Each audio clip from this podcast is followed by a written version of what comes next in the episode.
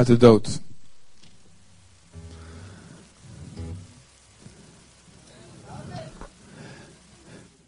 En tegenwoordig is het heel erg in om te zeggen, ja dat is uh, oké, we geloven wel vaag dat Jezus is opgestaan. We geloven het wel ergens, maar je moet het niet zo letterlijk nemen. Want de wetenschap heeft nou eenmaal... Hallo? Oh, oh, sorry. je moet het niet zo letterlijk nemen, want de wetenschap heeft nou eenmaal aangetoond dat uh, doden niet kunnen opstaan. Dus je moet het vooral symbolisch zien. En het wordt zelfs in sommige kerken op deze manier verkondigd.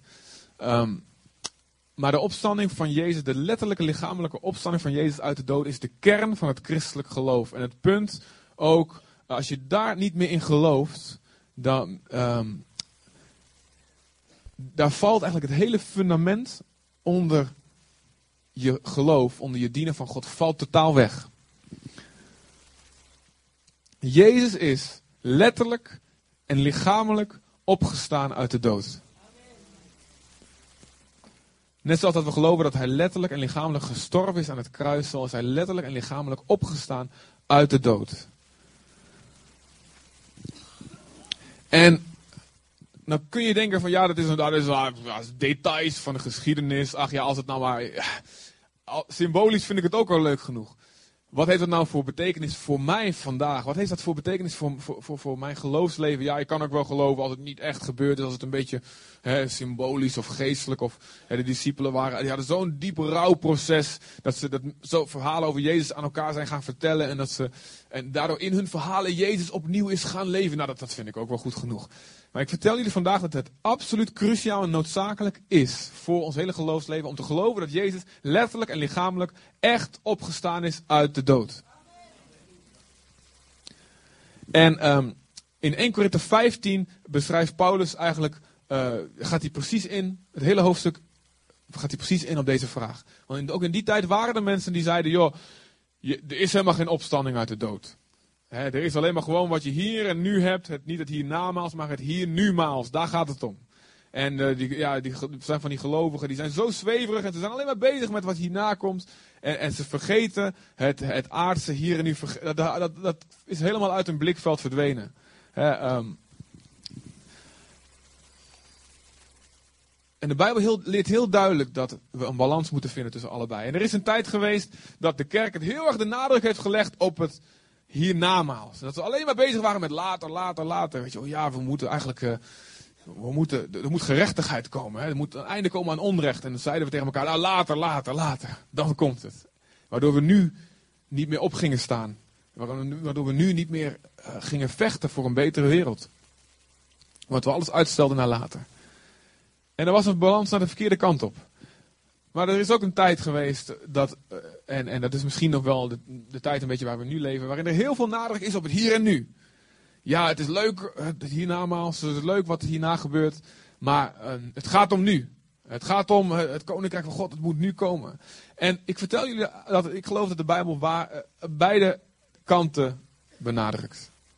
En ik geloof dat Jezus waarheid is voor het hier en nu en voor het hiernamaals. Voor het leven na de dood. En er moet over beide kanten moeten gesproken worden. En moeten we een vast geloof hebben, zo is het en zo zal het gaan zijn. Als Jezus niet letterlijk en lichamelijk uit de dood is opgestaan, zullen wij het ook niet doen namelijk. De Bijbel noemt Jezus de eersteling, de eerste van een hele grote groep die gaat komen. Daar moet je eigenlijk uh, een beetje de, de Joodse wet voor begrijpen om dat helemaal goed te snappen. Maar goed, in die tijd, de, de, de oogst, die werd geheiligd. De hele oogst die in een land werd opgehaald, werd geheiligd door de eerste vrucht van het land aan God aan te bieden. En uh, nou, dan gaan, we gaan de komende maanden gaan we proberen een beetje de, de betekenis van de wet gaan we in, induiken met de gemeente. maar Jezus is in die zin werd hij genoemd als de eersteling van de oogst. En zoals hij opstond uit de dood, zo zullen wij dat ook doen. Op een andere plek, op een andere tijd, op een ander moment. Maar wij zullen hetzelfde lichaam krijgen als hij heeft. Omdat we in hem geloven, zijn we in hem. En mogen we zien hoe Jezus is, zo zullen wij worden. En dat, dat betrekt, betrekt, zijn karakter en zijn leven hier op aarde. En zelfs zijn wonderen, daar mogen we ons naar uitstrekken om zoals hem te worden. Maar ook zoals hij opstond uit de dood, datzelfde lichaam hetzelfde soort lichaam zullen wij gaan krijgen. Dus de opstanding van Jezus, letterlijk en lichamelijk, is heel belangrijk. En hoe dat dan precies gebeurt, ja, daar gaan onze gedachten natuurlijk over breken. Van ja, de boel is toch ontbonden en er is toch iets met het DNA, met genen en je kan toch maar zo lang leven. En hoe zit dat nou precies? Misschien, is het, misschien zijn we een soort zweverig iets in de lucht. Nou, we gaan gewoon wat dingen uit de, uit de Bijbel ehm, lezen. Wanneer en hoe dit gaat gebeuren. En daarna, wat heeft er nou voor praktische gevolgen voor ons vandaag? Voor het hele verhaal moet je eigenlijk een hele lappen stuk Bijbeltekst gaan lezen. En ik zou jullie aanraden om dat thuis te doen. We hebben daar gewoon nu niet de tijd voor. Maar Openbaring 20 en 21, de laatste, uh, eigenlijk de, de, bijna laatste hoofdstukken van de hele Bijbel. Die kun je thuis lezen. Je kunt 1 Corinthians hoofdstuk 15 helemaal lezen. Dus als je aan het schrijven bent, schrijf snel. Openbaring 20, 21, 1 Korinthe 15. En um, uh, 1 Thessalonicense 4 en 2 Thessalonicense 2 dat zijn goede plekken om te beginnen. Ook Matthäus 24 en 25. Nou goed, je kunt het allemaal op internet naluisteren als je het niet snel mee kon schrijven. Maar eigenlijk om een heel plaatje te krijgen. En ook de laatste hoofdstukken van Jezaja. Eigenlijk vanaf, vanaf 55, 56 en daar verder. Um, en met name dan vanaf 61 tot en met 66. Hele hoofdstukken, lees dat om een goed fundament te krijgen. En te weten waardoor je, waarvoor je, um, nee, waarin je gelooft. Ik wil het samenvatten eigenlijk voor jullie het wanneer dit allemaal gaat gebeuren. Wanneer zullen wij opstaan uit de dood? En um, dan moet je niet denken aan al die zombiefilms die je hebt gekeken en zo. Van uh, die half vergane mensen die dan proberen je op te eten en zo. Op zo'n manier, daar heeft de Bijbel het niet over. Oké, dat is een ander boek.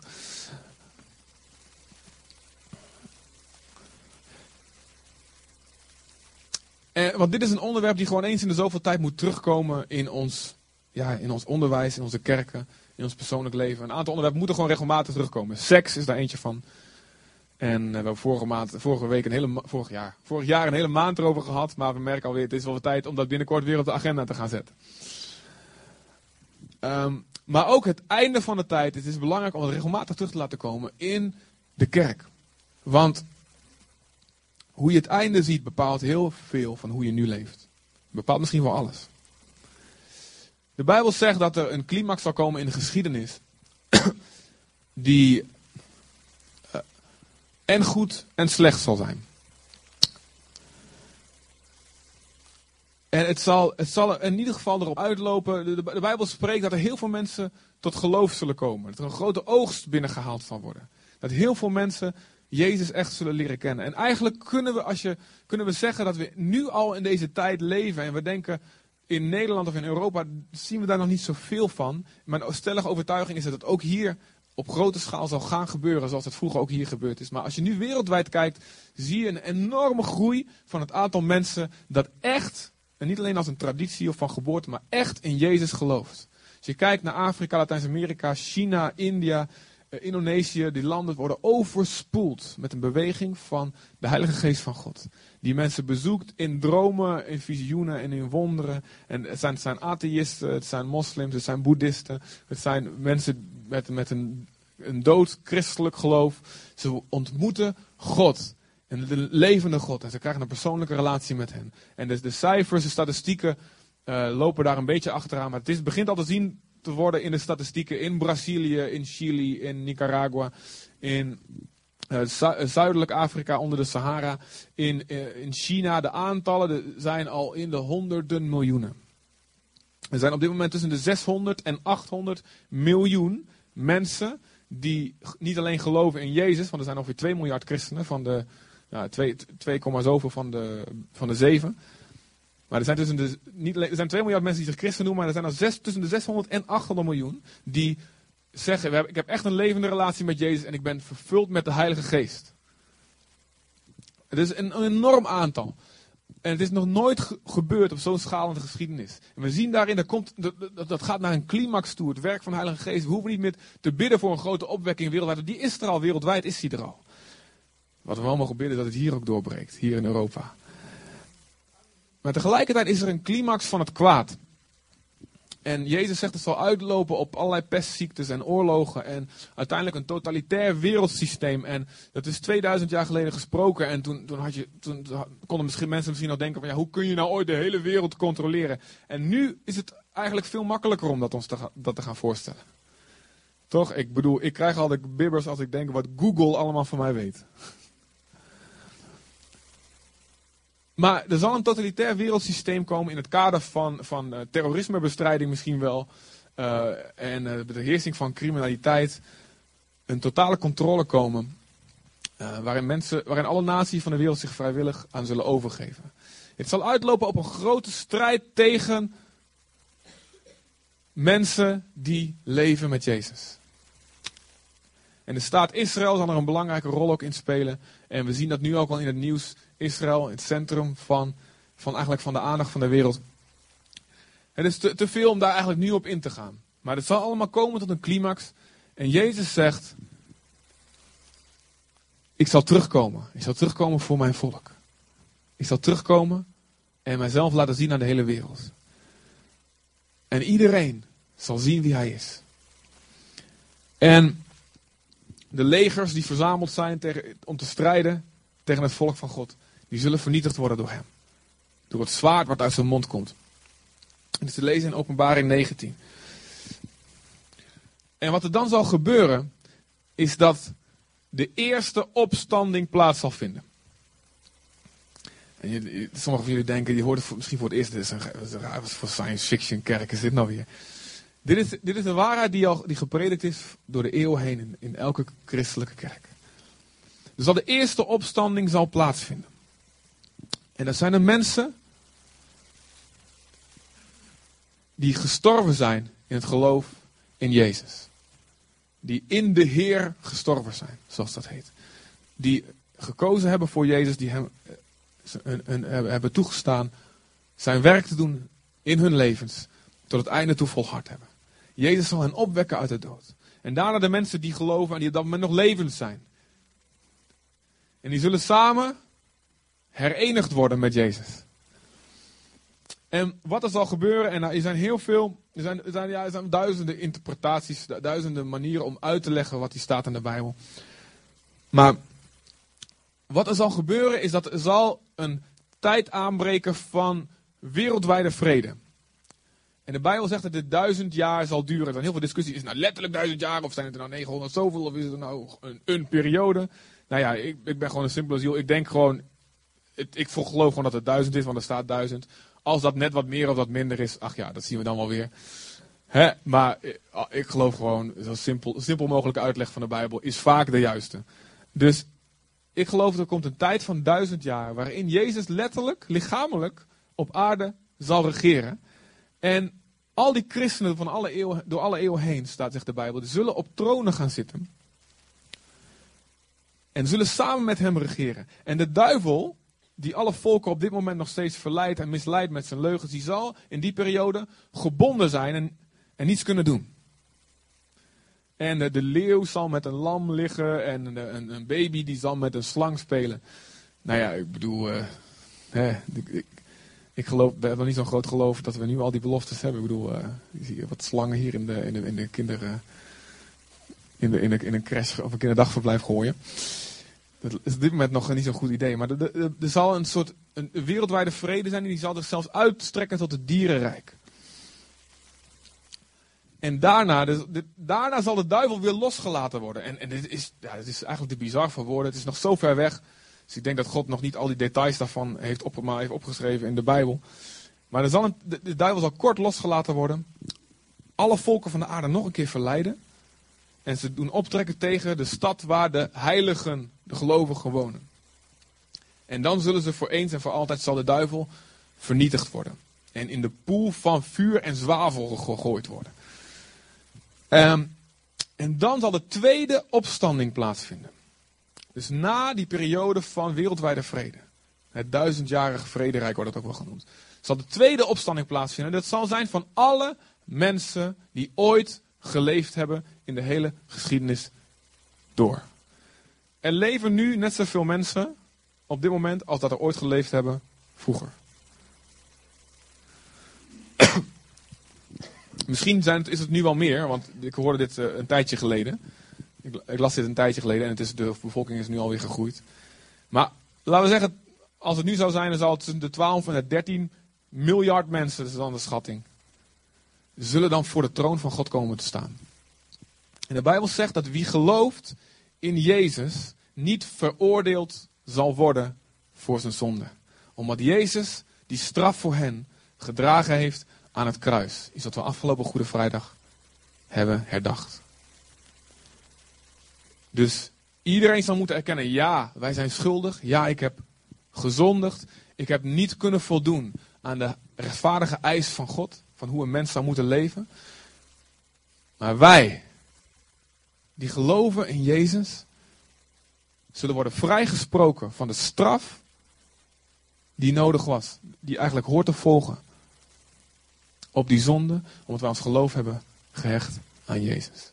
En dit is waarom we zingen, ik ben vrij. Ik ben vrij gekocht door Jezus. Dit is waarom we zeker mogen weten, we hebben eeuwig leven samen met Jezus. We zijn in Hem opgestaan en we zullen niet meer worden veroordeeld. Ik ben vergeven. En zijn bloed is in plaats van mijn bloed gekomen. En de Bijbel spreekt hier over duizenden verschillende manieren over dit als het centrale punt van de Bijbel. Dit is waar het om gaat. En als we dat geloven, wordt onze naam geschreven in het boek van het leven. En dan zul je misschien denken van ja, dat, dat lijkt verdacht veel op het boek, grote boek van Sinterklaas. Waar je naam, eh, wat er allemaal in staat, wat je gedaan hebt. Nou, ik vertel je dat het boek van het leven, dat was er eerst. En daarna pas hebben ze het boek van Sinterklaas erop gebaseerd. Oké? Okay? Sommige mensen denken van ja, dat, is, dat, dat bestaat daar ook. Het zal wel een sprookje zijn. Nee, dat hebben ze gewoon gebaseerd op de Bijbel.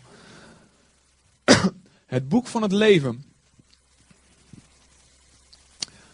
En, en, en, er zullen boeken worden geopend, staat er. En iedereen zal komen voor de grote witte troon van hem. En die daarop zit voor zijn aangezicht, vluchten de hemel en de aarde vluchten voor hem weg. En alle elementen zoals we die kennen zullen met gedruis voorbij gaan. Met een grote klap. Zon, maan, sterren, aarde, alles, de hele, alle elementen zullen vergaan. En de doden zullen worden geoordeeld op grond van wat er in de boeken is bijgehouden. Elke daad, elke gedachte, elk woord, elk motief waarom we iets gedaan hebben. En zij die niet geloven, zullen komen in het eeuwige oordeel. En er, er is daarin gradatie, dat zal niet hetzelfde zijn voor iedereen. Want God is daarin ook rechtvaardig. Hij zal rekening houden met hoeveel ze geweten hebben, hoeveel kansen ze hebben gehad om het juiste te doen. En ze wel of niet gedaan hebben. Maar het zal wel een eeuwig oordeel zijn, een eeuwige straf. En het zal rechtvaardig zijn. Niemand zal kunnen zeggen, hé, hey, dit is onrechtvaardig. Dat zal niet bestaan. Iets wat we nu nog, nu nog door onze, in onze gedachten zouden nog ja, beneveld zijn eigenlijk. En een soort, soort wazig kunnen kijken, kunnen denken van nou, dat is onrechtvaardig. Maar op dat moment zal niemand kunnen zeggen, het is een onrechtvaardige straf wat God geeft. Niemand. Niemand zal zijn mond durven te roeren ook. Het is, iedereen zal inzien, het is rechtvaardig. God is rechtvaardig. Dus soms een angst die we hebben van ja, maar hè, zal God wel rechtvaardig zijn? Hoe kunnen we echt aan Hem overlaten? Het gevoel van rechtvaardigheid wat wij hebben van binnen komt bij Hem vandaan. Hij is de bron daarvan. En Hij zal niets onrechtvaardigs kunnen doen. En de gelovigen zullen niet veroordeeld worden, maar beoordeeld worden op grond van hun werken. Ze zullen niet verloren gaan, maar het zal wel zo zijn dat ze of een beloning zullen krijgen voor hun daden in dit leven, of ze zullen hun beloning verliezen. En dat heeft nogal wat gevolgen als we nadenken over dit als het einde van de wereld. Het heeft nogal wat gevolgen. Als ik jullie nou zou zeggen. Of als, als, als, als, nou, als, God ons nou, als, ik, als God ons nou zou zeggen. Wat je de komende 10 minuten doet of niet doet, kiest of niet kiest, zegt of niet zegt. Wat je de komende 10 minuten zullen bepalen hoe de komende 10 jaar voor jou eruit gaan zien. ik heb hier allemaal beloningen. Ik heb, ik heb auto's, ik heb huizen, ik heb, uh, ik heb stukken grond. We hebben uh, verschillende allemaal dingen te verdelen. En het zal, dat zal bepaald worden door wat jullie de komende 10 minuten allemaal zullen gaan doen. Voor God. Wat zou je dan gaan doen? 10 minuten. En het bepaalt hoe je de komende 10 jaar zal leven. In welk huis je woont, welke auto je rijdt.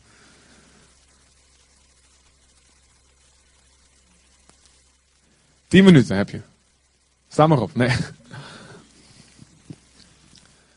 We zouden ons allemaal kunnen voorstellen wat we dan doen. Oh, je hebt nog tien minuten te leven. Bob. En het bepaalt alles. Nou, in feite, dat is natuurlijk heel korte tijd. Maar in feite is het, naar verhouding, is het, klopt het nog niet eens. Want de eeuwigheid is oneindig. Het is oneindig veel langer. Die verhouding is oneindig veel groter als, dat die, als die 10 minuten staat tot die 10 jaar. De eeuwigheid houdt niet op. En we kunnen dat niet voorstellen, maar op dat moment zullen we dat ons wel kunnen voorstellen. Dit leven is onze kans. Ten eerste om te kiezen voor Jezus, ja of nee. Of we zelf het oordeel moeten gaan dragen, of dat we door geloof en door zijn genade, niet wat wij het verdiend hebben, ontkomen zullen aan het oordeel. Omdat we ons vertrouwen stellen in Hem die het voor ons gedragen heeft. En ten tweede, wat we gedaan hebben met ons leven. Met wat God ons gegeven heeft. Met onze talenten, onze tijd, onze energie. Deze 60, 70, 80, 90 jaar die je hebt, bepalen dat. En voor sommigen is het veel korter. God houdt van ons. God wil ons vertellen wat er komt. En dit is een uitspraak die ik laatst op Facebook of en Twitter wilde zetten. Maar toen zei ik van, ja, ik kan hem eigenlijk niet erop zetten. Wie was er nieuwsgierig gelezen? Wie was er nieuwsgierig? Aha, goed zo. Nou ja, hier komt hij. Oké? Dit leven is het dichtste bij de hel waar een christen ooit zal komen.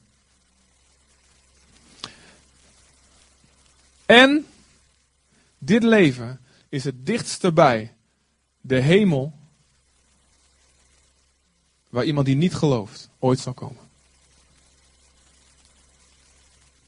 Ik heb niet zelf bedacht. Ik, heb hem ergens ik las hem ergens. En het vat heel goed samen. En het is, het is heel ontnuchterend eigenlijk ook. En het laat zien. Ten eerste is het vertroostend voor ons. Als je lijdt, als je pijn hebt. Als je dingen niet hebt en je ziet dat andere mensen wel die dingen hebben. Het is vertroostend. We weten, dit is het dichtste bij. Dit is, dit is het meeste van de hel wat ik ooit zal ervaren in mijn eeuwigheid. Maar aan de andere kant is het ook, het raakt de liefde die God in ons gelegd heeft. Voor mensen om ons heen. Heer, er zijn zoveel mensen die moeten dit horen. Laat me alsjeblieft leven. Op zo'n manier. Dat het anderen tot u zal, aantrekken. En wat Willem net gezegd heeft. We zijn geroepen om het te vertellen. En soms, soms ben je in situaties en dan wil je het vertellen. En dan kan je het niet. Of, of, of mensen hebben al tien keer gezegd. Nou hou nou maar erover op. En dan kunnen we bidden. Heer gast laat me alsjeblieft zo leven. Dat ik u eer breng. En dat ik aantrekkelijk ben. Zodat anderen gaan zien. Wauw. De manier zoals jij leeft. Daar moet God achter zitten. Want ik ken jou en jij kan het helemaal niet.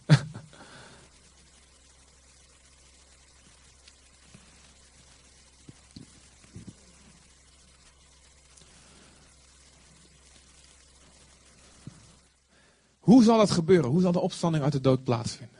1 Korinthe 15, um, als je hem zou kunnen projecteren, um, zit er iemand daar nog? Ah. 1 Korinthe 15 vanaf vers 35 tot 49. Nogmaals, joh, lees het hele hoofdstuk van 1 Korinthe 15.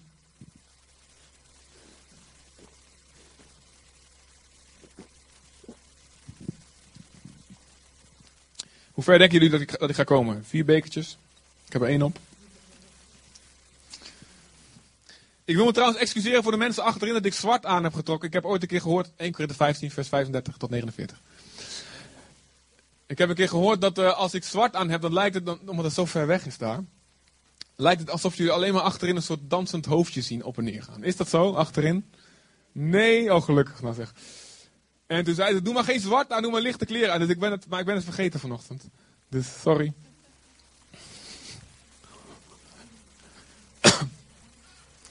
Oh, wat schattig ben jij.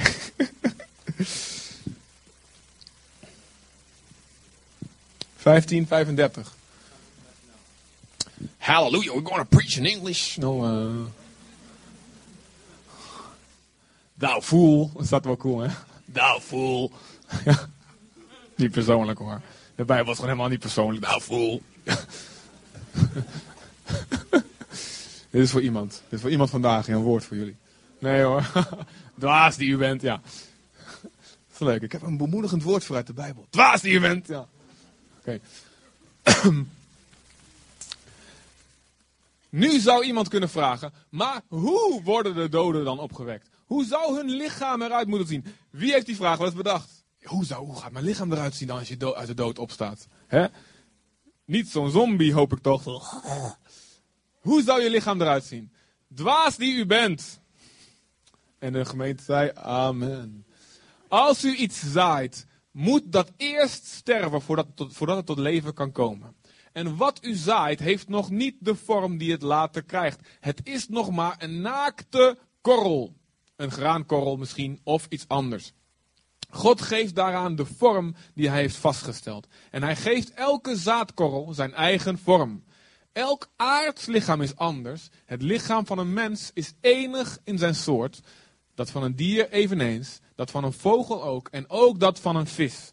Er zijn lichamen aan de hemel en lichamen op aarde. Maar de schittering van een hemellichaam is anders dan die van een aards lichaam. Oké, heel, ja, heel eventjes. Um, ja, laat het maar even staan, de, um, de vorige. Ja. Wat hij hier zegt is dus het lichaam, ons lichaam zaaien we straks in de grond als we sterven. Dus je lichaam, dit lichaam van nu is als een graankorrel, als een zaadje. En de verhouding tussen een zaad of een graankorrel en de boom of de plant die daaruit gaat komen, dat is precies dezelfde verhouding tussen ons lichaam nu en het eeuwige lichaam wat we gaan krijgen. Dat is een groot verschil, toch? Hè? gewoon een zaadje, dat is, ja, het is leuk, al mooi, maar ja, het is nog niks vergeleken met die dikke boom die eruit gaat komen. Hè? Dus eigenlijk, als je gaat zeggen, in de hemel zijn we bedoeld een grote eikenboom te worden, dan zijn we nu allemaal eikels. En als je kijkt naar je buurman, denk je, amen heer, u bent gelijk. Kijk maar eens om je heen en zegt, wat een eikel, dank. Wie is weer bemoedigd vandaag? Dwaas, eikel, ja. Luister mensen, ik, ik doe dit expres, want zo onthouden jullie het beter. maar het klopt wel. Eh, wat je in de grond zaait, is, je, kunt daar uit zo'n eikel nog helemaal niet zien dat er zo'n grote boom uit gaat komen. Je denkt alleen van, nou, dat moet wel iets heel bijzonders zijn. En zo zal het verschil zijn. En we, zullen we kunnen het nu nog niet snappen. De eikels onderling, die snappen niks van, de, van bomen, toch? zaad, zaadjes of graankorrels onderling, die snappen niks van wat er gaat komen. He, de, de, de, de, de, de, zaadcel, met, die we allemaal geweest zijn, voor de helft dan tenminste. Met die, met die staartjes, weet je wel, toen we allemaal aan het zwemmen waren richting die eicel. Onderling, jongen, wat zullen we gaan worden? Ik heb er geen idee. En misschien hadden ze onderling al die zaadcelletjes onderweg naar die eicel, allemaal van die theorieën. Ja, ja, ik denk dat we straks dit en dat. En, en, maar er was dan een zaadcel zat erbij. En die zei van, ja, weet je wat, dit is alles wat er is gewoon. Deze race naar de ijscel, dat is alles. En na die ijscel is er echt niks meer. Er is echt geen leven meer. Ze konden niet bevatten wat er zou gaan komen. Dat zulke knappe, mooie, lieve eikels als jij en ik geboren zouden worden. Dat is het verschil tussen ons lichaam nu en ons lichaam later. We kunnen het nog niet bevatten, dus God kan het, het ons een beetje uit te leggen. Van dit gaat het zo ongeveer worden, maar ja, je snapt het gewoon niet. Dus ja, als ik het helemaal ga hoe meer ik zou gaan beschrijven, als ik te veel zou gaan beschrijven, zou hij allemaal gekke theorieën erover gaan verzinnen. Dus God is heel slim wat hij wel en niet vertelt aan ons. Maar het gaat iets geweldigs worden. En een aantal dingen kunnen we daar wel over zeggen. Um, je ziet ook aan, hier onder besluit hij, nou, er zijn de, zijn, uh, de schittering van hemellichaam is, de ene schittering van een hemellichaam is anders dan die van een andere. De sterren hebben verschil in kracht. En dat bevestigt eigenlijk wat er later staat, dat er verschil zal zijn. Dus in beloning van christenen. Als we allemaal sterren zullen gaan worden, de een zal meer schitteren als een ander. Hoe dat precies zal gaan zijn, dat weet ik niet. Maar als we even verder lezen vanaf vers 41. De zon heeft een andere schittering dan de maan, schittering dan de maan. De maan weer een andere dan de sterren. En de sterren onderling verschillen ook in schittering. Zo zal het ook zijn wanneer de doden opstaan. Wat in vergankelijke vorm wordt gezaaid, wordt in onvergankelijke vorm opgewekt. Dus het is onvergankelijk. Wat onaanzienlijk en zwak is wanneer het wordt gezaaid, is ons lichaam nu, wordt met schittering en kracht opgewekt. Dus het gaat met schittering zijn en met kracht. Wij allemaal. Als je nu denkt van ik ben onaanzienlijk en niemand die ziet mij en iedereen loopt zo langs me heen en ik heb als Lea, ze had fletse ogen. Misschien voel je je zo. Je zult met schittering en kracht worden opgewekt. Amen. Er wordt een aards lichaam gezaaid, maar een geestelijk lichaam opgewekt. Wanneer er een aards lichaam is, is er ook een geestelijk lichaam. Zo staat er geschreven, de eerste mens, Adam, werd een levend aards wezen, maar de laatste Adam, Jezus, werd een levend makende geest. en hier zie je dat het dus wel een lichaam is. Het is een geestelijk lichaam, maar het is wel een lichaam. En ik, om het heel, heel concreet te maken, uh, Jezus is de eersteling en Jezus is ons voorbeeld. En Jezus na zijn opstanding, de discipelen konden hem aanraken. Dus je zult een lichaam hebben. Het is niet een vaag zo'n zo'n geest, zo'n Kasper die zweeft in de lucht, weet je wel, een Scooby-Doo iets. Het is echt een letterlijk lichaam. Want Thomas, die zei, Thomas die, die kon hem aanraken, zijn wonden in zijn hand aanraken. Dus het zal een lichaam zijn wat andere mensen kan aanraken. Jezus kon een maaltijdje vis klaarmaken voor zijn discipelen. En weet je wat leuk is? En dat vinden wij Indo's vooral heel erg leuk. Hij kon ook eten. Amen. Was laatst iemand en die wat zei van ja, we zullen niet meer eten in de hemel. En toen werd ik echt heel boos. Nee, nee, nee, nee, onzin. Jezus at vis. Ja, in die hoek zijn ze heel erg blij. Eten. En het zal allemaal Indische rijsttafel zijn voor de eeuwigheid lang. Nee hoor, de Heer heeft nog meer variatie in. Uh, de Colombiaanse keuken is ook heel erg te waarderen. Um, maar hij kon aanraken en aangeraakt worden. Maar weet je wat hij ook kon? En dat is wel weer heel cool. Hij kon door een dichte deur naar binnen. Hallo, daar was ik dan. dus uh, ik denk dat we heel veel leuke geintjes met elkaar kunnen uit gaan halen later. Maar weet je wat leuk is? We hebben nog niks meer te verbergen. Dus je hoeft nergens bang voor te zijn. Om betrapt te worden als je allemaal foute dingen aan het doen bent. En een ander ding wat Jezus wel zegt, is dat we niet meer zullen huwen of ten huwelijk worden genomen. Maar we zullen zijn als de engelen in de hemel. En dus zal niet, mensen zullen niet meer getrouwd zijn of ongetrouwd. Ja, nou. Zal, en um, het leidt mij om te, om te geloven dat het ook niet zo meer zo'n verschil zal zijn tussen man en vrouw op die manier. Um, en ik weet niet wat het allemaal met jullie doet als je dit hoort. Niet meer getrouwd. Sommigen jullie zeggen halleluja. Ben ik eigenlijk van hem af. Anderen zeggen, oh jammer. Zou niet meer man of vrouw zijn. Er geen hormonale verschillen meer allemaal. Wie baalt ervan? Baal je daarvan? Ja.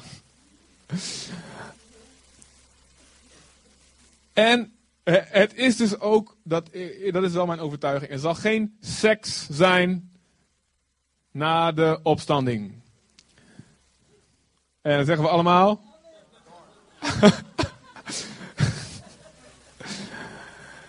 Hmm. Oké, ik, hou me in. En uh, als sommigen van jullie denken van balen, kan het wel leuk zijn dan? Geloof God dat hij echt alles wat erna komt, het is veel beter dan wat er nu is. Want er zijn nogal wat theorieën en andere godsdiensten die ik niet met name zal noemen. Maar er is een bepaalde godsdienst die gelooft de ultieme beloning in het paradijs is 70 maagden waar je de hele tijd seks mee mag hebben. En het grappige, die heten ook nog hoeries, heten die. en elke keer als je het met ze gedaan hebt, daarna worden ze weer maagd. En er zijn wezens, speciaal, een soort van engelen, die speciaal voor seks geschapen zijn. Door die specifieke God. En dit is duidelijk wat de Bijbel niet leert. Ik geloof niet dat een liefdevolle vader wezens maakt speciaal met dat doel alleen maar om een soort seksslaaf te zijn. Ik geloof niet dat. De Bijbel spreekt hier niet over. En het is ook niet zo, zoals weer een andere godsdienst gelooft, dat uh, de vrouwelijke gelovigen voor eeuwig een soort godin worden die de rest van de eeuwigheid kleine goden baren. Dat zijn de mormonen die dat geloven. Dus de vrouwen onder ons zijn hartstikke blij dat dat niet waar is, toch? Amen. Die zijn trouwens ook eeuwig getrouwd, mormonen. Voor de eeuwigheid zullen ze god en godin zijn over hun eigen planeet.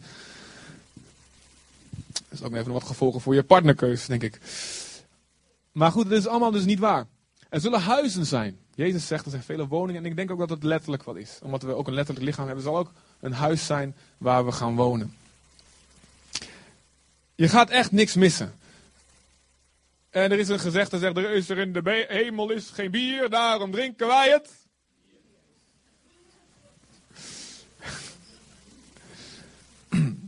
Ik hou niet zo van bier.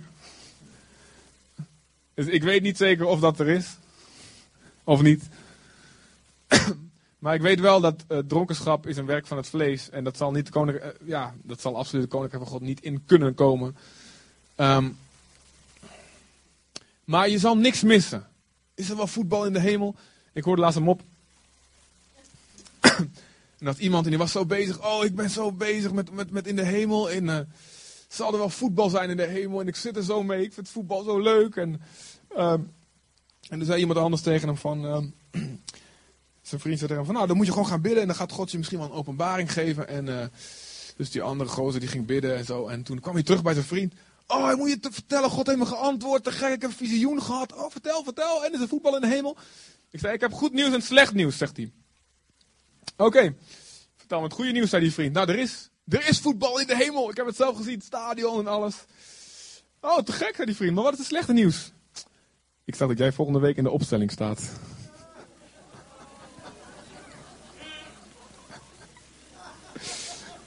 De opstelling, dus ja, de teamopstelling. Als je volgende week moet spelen. Ja. Je gaat niks missen. Het zal een overvloed zijn. Het is echter dan echt. Het is niet opgaan in het absolute niets, wat weer een andere godsdienst tot doelstelling heeft. Helemaal, mm, het, is een, het zal echter zijn dan alles wat we hier meemaken. Er zal geen dood zijn, geen rouw, geen pijn, geen ziekte, geen onrecht. Openbaring 21, vers 4, er staat: Gods woonplaats is onder de mensen. Hij zal bij hen wonen. Zij zullen zijn volken zijn. En God zelf zal als hun God bij hen zijn. Hij zal alle tranen van hun ogen wissen. Er zal geen dood meer zijn. Er zal geen rouw zijn. Er zal geen jammerklacht zijn. Er zal geen pijn zijn. Want wat er eerst was, is voorbij gegaan. Amen. En dit zegt mij tegen mij ook, het zal heel persoonlijk zijn. God zelf zal de tranen van onze ogen afwissen. Dus dat is voor mij iets heel persoonlijks. Het zal niet een soort van algemene vaagheid zijn, zeg maar wolkjes en zweven en oh, engelengezang. Het zal heel persoonlijk zijn. Dit staat in, in, um, in 1 Korinthe 13 staat zelfs. Wij zullen, gekend, wij zullen zelf kennen zoals we zelf gekend zijn. We zullen niet meer zien als in een spiegel, in een wazige spiegel zoals we nu nog zien. Maar we zullen de dingen echt zien zoals ze zijn. En er zal eeuwige blijdschap. Oh ja, dit, sorry, deze tekst bedoel ik. Nu kijken we, 1 Korinther 13 vers 12, daar staat, nu kijken we nog in een wazige spiegel, maar straks staan we oog in oog. Nu is mijn kennen nog beperkt, maar straks zal ik volledig kennen, zoals ik zelf gekend ben. En deze Jezaja 51 vers 11, er staat, eeuwige blijdschap zal op hun hoofd zijn. Vreugde en blijdschap zullen zij verkrijgen. En verdriet en gezucht zullen wegvluchten. hey, er komt verdriet aan. Oh, het verdriet is weer weggevlucht. Halleluja. Eeuwige blijdschap zal op hun hoofd zijn. Luister, en het koninkrijk van God is nu, zegt Jezus. En Jezus wil dat we nu al zoveel mogelijk leven in die toekomstige staat. Maar er is nu nog een tegenstand. Er is nu nog een tegenstander. Waardoor dat niet altijd tot zijn volle verwerkelijking komt. Maar dit is Gods wil voor je leven nu nu al een eeuwige blijdschap van binnen, ook al is er nog van buiten nog van alles aan de hand. Want de duivel is nu nog niet gebonden. Maar hij wil dat je nu al die blijdschap ervaart van binnen door de Heilige Geest. Ook al zijn je omstandigheden nog helemaal niet na, want je weet van binnen door het geloof. Ik heb eeuwige blijdschap gekregen. Mijn eeuwigheid, mijn eeuwige leven is nu al begonnen in hem. Het zal dus heel concreet iets zijn. Er zijn nog heel veel dingen. Er staan nog over dat er nog allerlei volken zullen zijn. Dus dat is een vraag, wat ik eigenlijk niet, voor mij nog niet beantwoord is. Zullen er nog, in ieder geval die duizend jaar, waarschijnlijk zullen er nog andere volken zijn die niet dat opstandingslichaam hebben. Dus een soort superheroes zijn. De gelovigen. En andere mensen, dat is voor mij nog een beetje vaag. Ik ben er nog op aan het studeren. En um, we zullen regeren. En wat houdt het regeren dan ook in? Nou, ik weet, dat weet ik ook niet precies. Dat zullen we dan ook wel weer zien. Maar we zullen verantwoordelijkheid krijgen. Maar dan zonder de zonde en de duivel en al die rottigheden die nu die verantwoordelijkheid zo vervelend maken. Soms. Wat God wil, is dat wij geen enkele angst meer hebben voor de dood.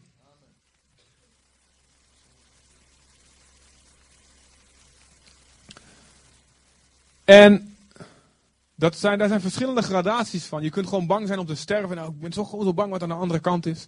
En God stelt je gerust. Ik zeg, stel je vertrouwen op Jezus. En je zult geen angst hoeven te hebben voor wat er gaat komen.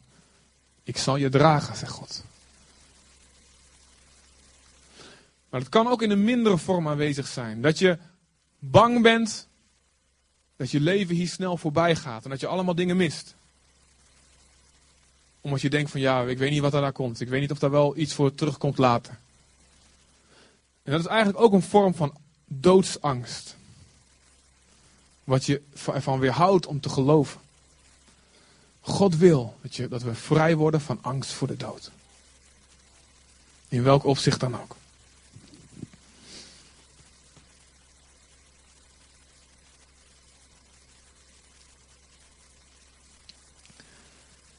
En mensen die vrij zijn van angst voor de dood. En die geloven in een letterlijke lichamelijke opstanding, net als Jezus, voor onszelf. Die gaan een aantal dingen doen. Die gaan een aantal dingen doen. Ten eerste natuurlijk gaan ze vertrouwen op Jezus voor een redding, wat ik net gezegd heb. Met ten tweede, die mensen gaan heilig leven. Omdat ze geloven in wat hierna komt. En ze geloven dat de genade die ze van God gekregen hebben, die goedheid, die vergeving, die heeft als doel dat we van binnenuit andere keuzes gaan maken. Dat we, omdat we geloven in wat hierna komt, in een beloning die gaat komen, dat we over onszelf gaan waken. Dat we gaan waken over ons hart. Zoals Spreuken zegt, waken over je hart boven alles wat er te bewaken is.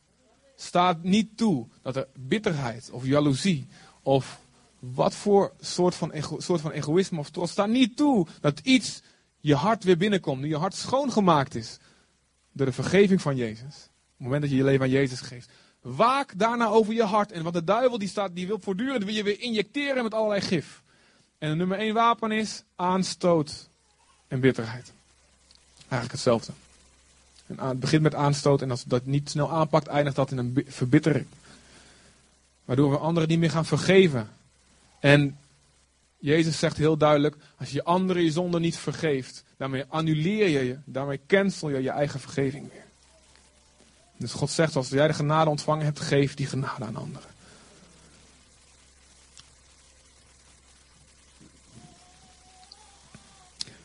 Dus dat betekent, elke zonde in je leven, ook als je je leven aan Jezus al gegeven hebt, elke zonde in je leven, alles waarvan je weet, dit is niet oké, maar zelfs ook alle dingen waarover je twijfelt of het zonde is of niet. Breng ze bij God. Beleid ze. Erken ze. Ze heren, dit is zonde. Ik ga niet langer voor wegvluchten. Ik beleid ze. Dit is zonde, dit is fout. Help me. Ik bekeer me ervan. Verander me. Maar ook alle dingen waarover je twijfelt. Ik weet niet of het goed is. Ook een grijs gebied. Zeg dat gewoon tegen God. Zeg, Heer, ik twijfel of dit zonde is of niet. Ik weet het niet. En omdat ik twijfel wil ik het gewoon niet meer doen. Help me daarbij. En geef me duidelijkheid. En sommige dingen kom je achter, eigenlijk was het geen zonde. Nou, scheelt weer. En andere dingen kom je achter, het was wel zonde. Oké, dank u Heer. Dat u me voor bewaard heeft. Maar in Petrus staat heel duidelijk, 2 Petrus 3 volgens mij mijn hoofd. 2 Petrus 3 vers 11. als, dit, als deze hele wereld allemaal op deze manier te gronden gaat. Als dit de toekomst is. Als alles wat we hier kennen, als het gaat eindigen. Hoe heilig en vroom moet u dan niet gaan leven? Dat betekent, je moet keuzes maken. Alles wat niet naar Gods wil is, moet uit mijn leven zijn. Want dit allemaal gaat voorbij. En we hebben ook de kracht om dat te doen. Als we dat geloof hebben in Hem.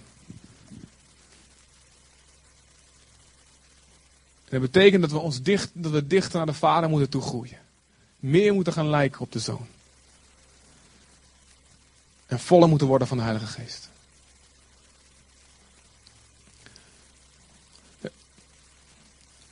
Dus heilig leven.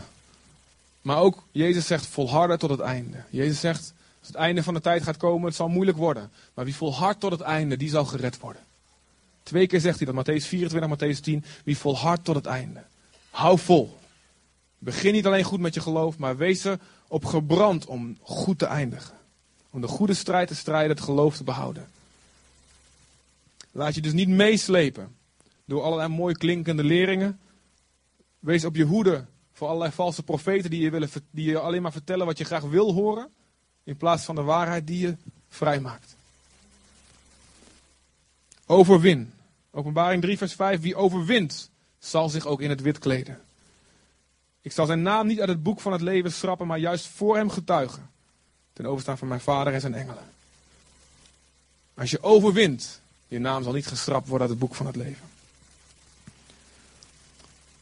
En zoals ik zei, bewaak je hart boven alles wat er te bewaken is. Jezus zegt in het einde van de tijden, vele mensen zullen ten val komen. En hun liefde zal verkillen. En ze zullen elkaar verraden. Dat kunnen we ons niet voorstellen, maar stel je voor. Dat de samenleving nog vijandiger gaat worden tegenover gelovigen. Al die intolerante mensen moeten we maar gaan aanpakken. En als er een beloning komt staan op elke christen die je aangeeft, die nog steeds gelooft. In dat zogenaamde haatdragende boek, de Bijbel. Stel je voor dat dat gaat gebeuren. Jezus zegt, het zal gaan gebeuren. Maar het is mogelijk. Als je volhardt tot het einde. Om jezelf zuiver te houden. Laat je liefde niet verkillen. Waak over je hart. Dus kies voor Jezus. Leef heilig. Volhard tot het einde. En heb deze wereld niet lief. En Johannes staat heel duidelijk: heb de wereld niet lief en hetgeen in de wereld is. Want de wereld gaat voorbij met alle begeertes. Maar wie de wil van God doet, die blijft tot een eeuwigheid. En Jezus zegt: wie zijn leven wil bewaren, die zal het vinden. Nee, die zal het verliezen. Als je je leven wil bewaren, het leven hier, omdat je niet echt eigenlijk gelooft dat er een opstanding gaat komen. Of dat die zo goed zal zijn als dat, je, als dat God zegt dat het is. Dan probeer je je leven hier te bewaren. En dan zul je het juist verliezen, je eeuwige leven. Maar als je je leven zal verliezen omwille van mij en het evangelie, die zal het vinden. En dit is een heel belangrijk punt. In deze tijd waarin we leven, is er een verering van alles wat jong, knap, rijk en succesvol is. Als je niet meer jong bent, dan kom je minder vaak op tv. Er is een keertje een soort van En zo'n onderzoek heb ik gelezen van dat er alleen maar dat er zoveel procent is van 80% van alle mensen op tv, die waren allemaal jonge mensen. En oudere mensen, die, ja, ja, ja dat zijn oude mensen, die hoeven, die, die hoeven mensen niet te zien. En we hebben ook een andere onderzoeken laten zien, knappe mensen die krijgen eerder een baan dan net zo goed gekwalificeerde, minder knappe mensen. Hoe het dan precies gemeten is, dat weet ik dan niet. Maar er is een verering voor alles wat jong en knap en, en rijk is en in de ogen van de wereld succesvol. En wij zijn heel duidelijk geroepen als gelovigen om daar niet in mee te gaan. Dit is het denken van de wereld. En als we daarin meegaan, dan gaan we mee in hun, in hun angst voor de dood eigenlijk. Angst om oud te worden. En weet je wat, ze, wat je voor uitspraak je dan krijgt? Ja, je leeft maar één keer. Dus je moet alles eruit halen wat erin zit. Je moet uh, genieten wat je kan genieten. Het leven is er om te genieten. Hè? Ik ben nou jong, dus ik kan nou nog de wereld over reizen. En uh, zoveel mogelijk seks hebben, zoveel mogelijk ervaringen opdoen. Want je leeft maar één keer, toch? Dit is 100% de tijd waarin we nu leven. En als we hierin meegaan, gaan we mee in hun angst voor de dood. Weet je, dit, het gaat om dit leven. Als ik nou niet alles eruit haal. En als je dan toevallig niet rijk geboren bent, of niet de gelegenheid hebt om dat te worden door hard te werken, als je toevallig niet zo knap of slim geboren bent, of niet zo succesvol kan zijn, je jaagt ernaar het mislukt, dan ben je ook echt voor de eeuwigheid, voor hun eeuwigheid, voor de eeuwigheid van de wereld ben je mislukt. Maar God zegt, het gaat niet om dit leven. Alleen, in dit leven, ja, dat is wel heel belangrijk. En ja, je leeft maar één keer. En ja, je moet eruit halen wat erin zit, maar met een ander doel. We leven maar één keer voor God. En wat we hier doen bepaalt de eeuwigheid hierna. En niets wat we hier doen, dat is alles wat er is. En na de dood is er niks meer. Dus laten we nu maar. En als we hierin meegaan, gaan we mee in allerlei misleidende gedachten.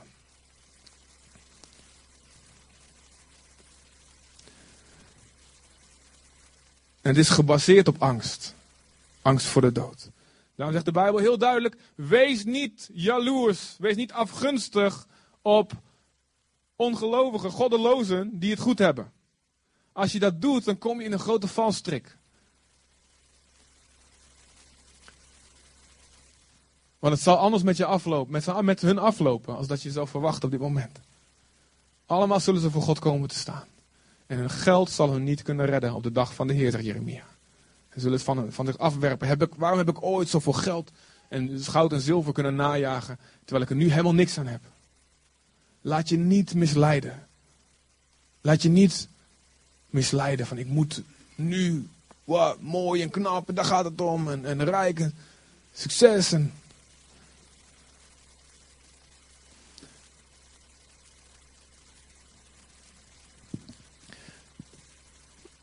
Jezus zegt in Lucas 6, vers 24: Wee jullie rijken, want jullie hebben je deel al gehad.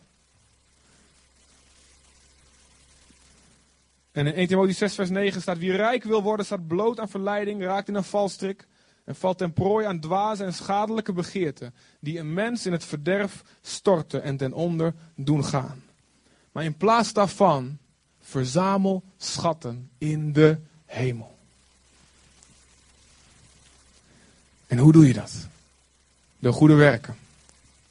Door je broers en je zussen, je medegelovigen, te dienen en te helpen. Door mensen te eren voor wie ze zijn. Als je iemand ontvangt omdat hij een rechtvaardige is, op een manier die daarbij past, met eer, dan zul je het loon krijgen van die rechtvaardige, zegt Jezus. Matthäus 10, vers 41 en 42. Als je een profeet ontvangt als een profeet, zul je het loon krijgen van een profeet. Dat is makkelijk, hij doet het werk en je, jij ontvangt hem gewoon goed, dan krijg je zijn loon. Dat is leuk.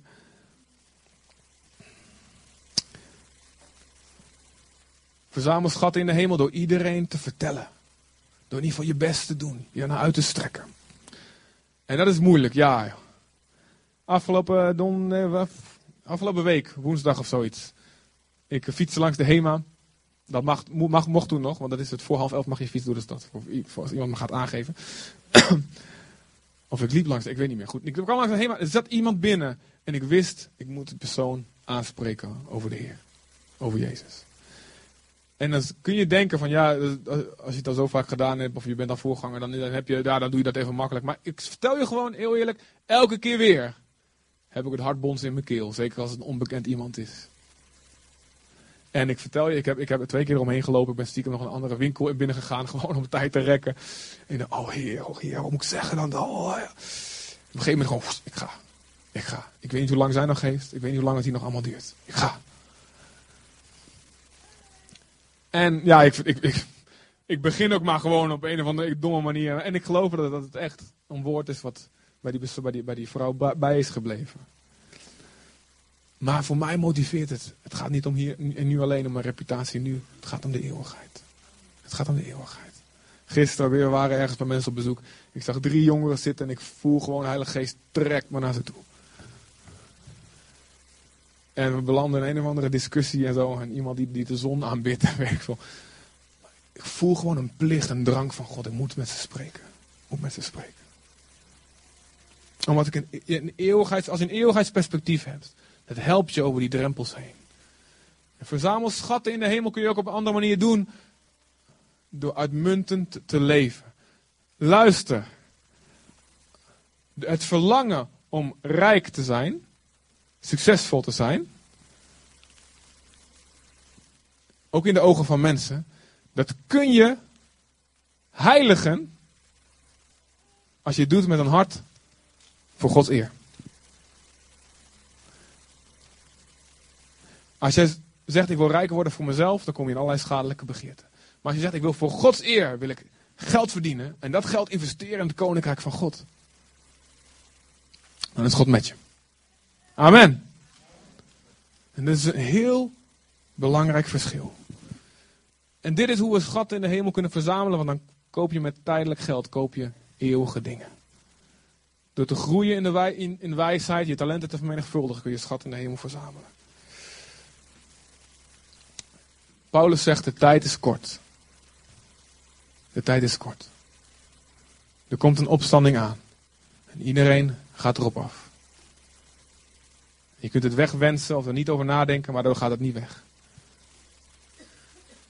En God vraagt van ons allemaal een keuze. Nu en elke dag. En hij houdt van ons, hij heeft alles voorzien. En hij wil je persoonlijk zijn liefde laten ervaren. En persoonlijke steun geven. Om een zo goed mogelijke eeuwigheid te hebben. Om een zo mooi mogelijke schittering te hebben. Straks, als iedereen opgewekt gaat worden. Hij zegt, ik, wil, ik heb de best mogelijke toekomst voor jou voor ogen. Hoe ga je reageren? Welke keuze maak jij? Ik wil je vragen om allemaal even te gaan staan, te gaan staan met mij en je ogen te sluiten. Wil je?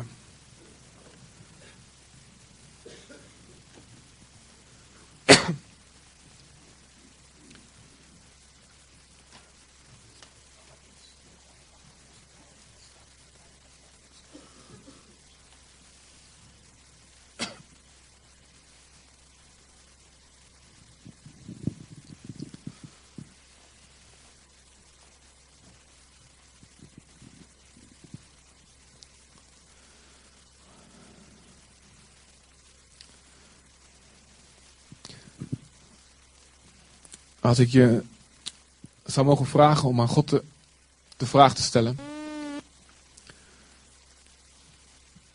Hoe ziet mijn leven eruit in het licht van de eeuwigheid? Als je gelooft dat Jezus echt is opgestaan uit dood, heeft dat deze, al deze gevolgen die je vandaag gehoord hebt. Het is niet zo dat je kunt zeggen, nou ik geloof en ik geloof in het light pakket. Ik pik eruit wat ik leuk vind. Het is een complete deal. Het is een all-inclusive aanbod wat God je doet. Om te leven voor Hem. Om te leven voor Hem. Ten eerste, als jij je vertrouwen voor je eeuwigheid nog niet gesteld hebt op Jezus, dan met klem smeek ik je, smeken wij je Laat je met God verzoenen. Maak het goed met Hem. Het kan, het kan, het kan. We weten niet hoeveel tijd er nog is. We weten niet hoeveel gelegenheid er nog is. Je weet niet of je hart over zoveel jaar nog steeds ervoor open staat. Dat je misschien al door het leven zo geslagen bent dat je er niet meer voor open staat. En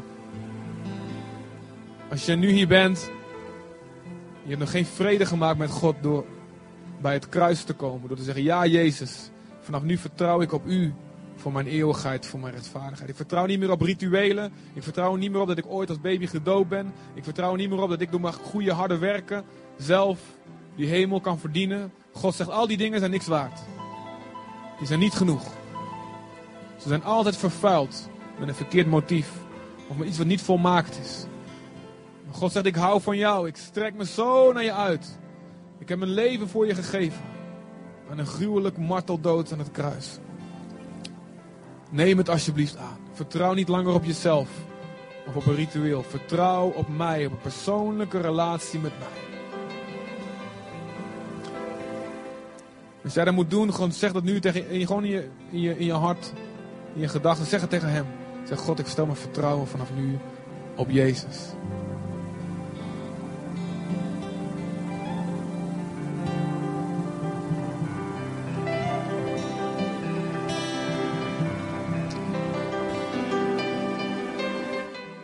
Vader God, dank u dat u de dood overwonnen heeft voor Jezus. Dat Jezus de doorbreker was die voor ons uitgaat. Aan onze spits. En wij gaan achter hem aan. Dank u dat Jezus de ark van het verbond was. Die geplaatst werd in het midden van de Jordaan. Waardoor de wateren gingen stilstaan. Waardoor wij konden oversteken. Ook de doodsjordaan konden oversteken. Dank u dat Jezus de weg vrijmaakt om door de dood heen te gaan met een nieuw lichaam. Een eeuwig stralend lichaam. Bevrijd ons van de angst voor de dood. In de naam van Jezus. In welke vorm dan ook. Angst om iets te missen. Angst om de boot te missen. Angst om te laten trouwen of om niet rijk genoeg te zijn. Of jaloezie dat anderen het zo goed hebben. En dat we daardoor in allerlei zonden en schadelijke begeerten vallen. Want we proberen te pakken en te pakken. Want we denken het gaat alleen om dit leven, om dit leven. Bevrijd ons van de angst van de dood. In Jezus' naam, in Jezus' naam. En Vader God, help ons te le leven in het licht van uw eeuwigheid. In Jezus' naam, geen spelletjes meer spelen met zonde en denken het zal allemaal wel meevallen. We niet gaan spelen, niet gaan dobbelen met ons leven als inzet. Kom met uw Heilige Geest over ons op dit moment, Vader God. En spreek tot ons allemaal. In de naam van Jezus. Ik wil je vragen om te bidden. Dit is de tijd om te bidden. Dit is de tijd om te praten met God. Dit is de tijd om gewoon eerlijk te zeggen wat je vindt. Van alles wat je gehoord hebt. Als het een twijfel is, spreek uit. God, dit en dat, ik weet het niet. Als het iets is waarvan je gewoon denkt van, misschien zegt God dit tegen me. Praat met God erover. Zeg, God, laat me zien, is het, is dit wat u tegen me zegt? Maar ga op dit moment met hem praten. Praat met hem. Laat dit moment niet voorbij gaan. Als je je leven moet reinigen, doe het nu. Als je dingen moet beleiden, doe het nu. Als je moet afkeren van dingen, van tijdelijke dingen om eeuwige dingen te krijgen, doe het nu. Als je hier verlangen naar rijkdom of succes, als je dat aan de kant moet zetten, omdat dat verkeerde motivatie gebeurt, doe het, nu. Doe het nu, doe het nu.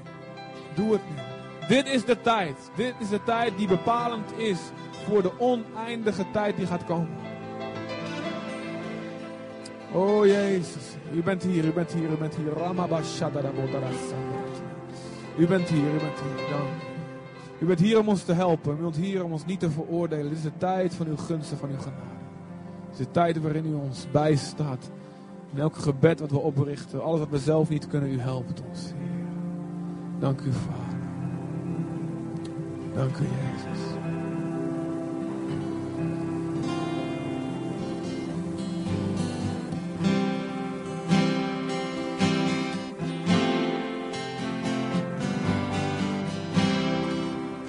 Bent sterk. U bent sterk. There is love that came for us, humble to the sinner's cross.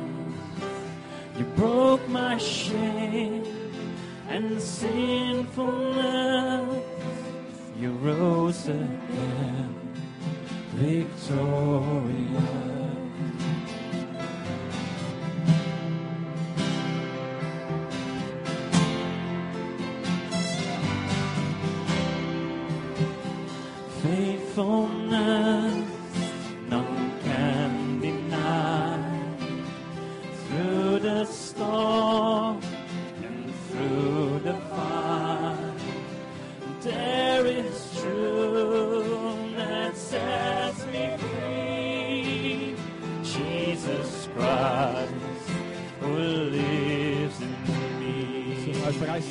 Sterker dan de dood,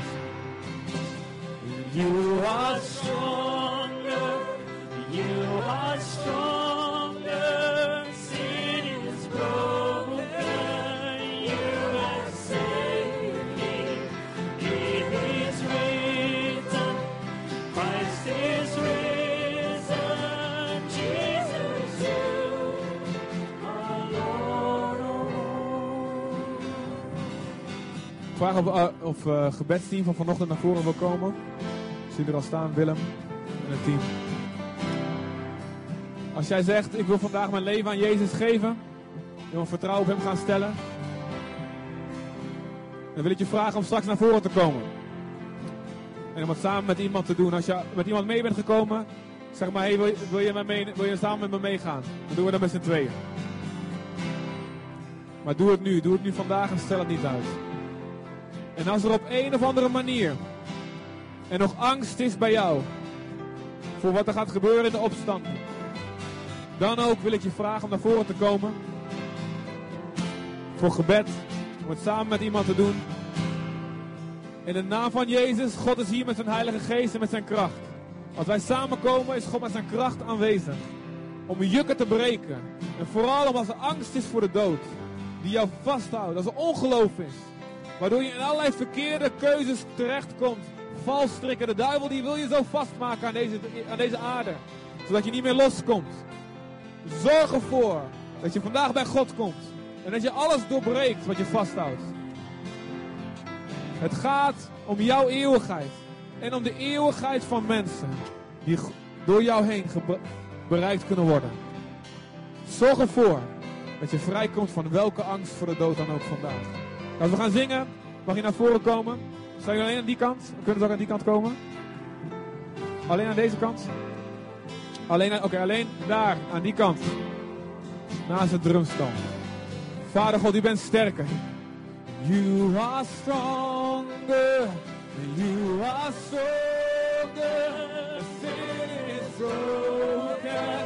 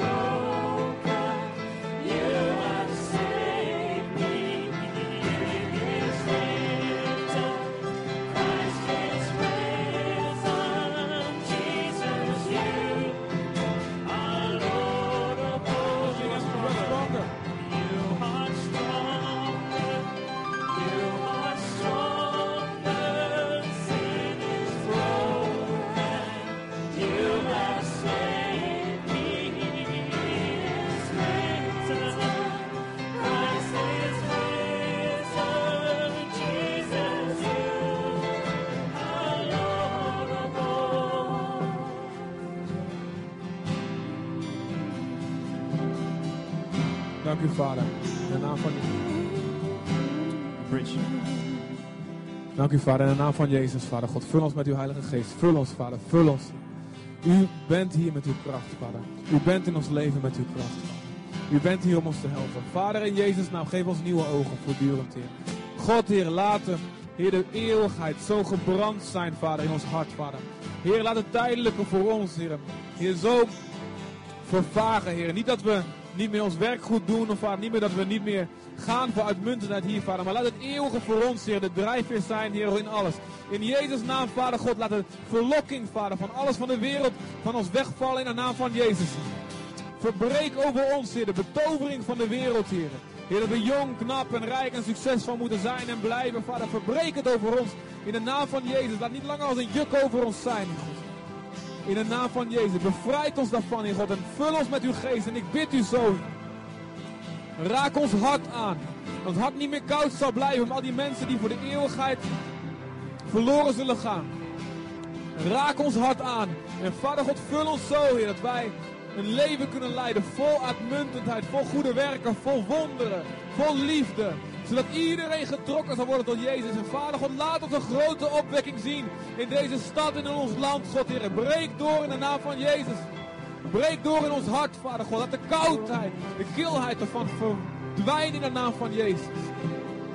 Vader God, vul ons, vul ons, vul ons in de naam van Jezus. Toma la maraba shanda la mosanda la tiro la. Zullen we samen staan als afsluiten? Zullen we bidden voor ons land? Zullen we staan? Ik wil je vragen om te staan. Zullen we bidden voor ons land? Zullen we bidden voor ons continent? Ik wil je vragen je stem te verheffen om het hart op te doen. We hebben dit nodig om van elkaar te horen. In Jezus' naam, God, red ons land, Vader. Kom met een golf, Heer, van uw liefde en van uw genade. En van uw woord en van uw waarheid over Nederland, Vader. Kom en doe iets, Vader, wat, wat ze daar hebben. In Afrika, in China, in Iran, Vader. Heer, geef het ook aan ons, Vader, Heer. Deze golven van uw geest, Heer, het Midden-Oosten, wat u doet. Geef het ook aan ons, Heer. Ga ons niet voorbij, Vader. Heer, laat het niet, Heer, dat de zomer voorbij is. En dat we niet, er geen oogst is binnengehaald. In de naam van Jezus, God. Kom, o God, red ons land. Heb genade met ons land, Vader. Laat ons zoveel landgenoten zien, Vader. Voor uw troon, Heer, gered. En met eeuwige blijdschap op hun hoofd. Vrij. En dat de tranen van hun ogen afgewist zullen worden. In Jezus' naam, raak ons hart aan, Heer God. Raak ons hart aan, Heer God. En gebruik ons. Hier zijn wij. We willen ons leven geven. En sterven. Opdat anderen u zullen zien in ons. Niks terughouden. Ons leven verliezen omwille van u en het evangelie. In Jezus' naam. Amen.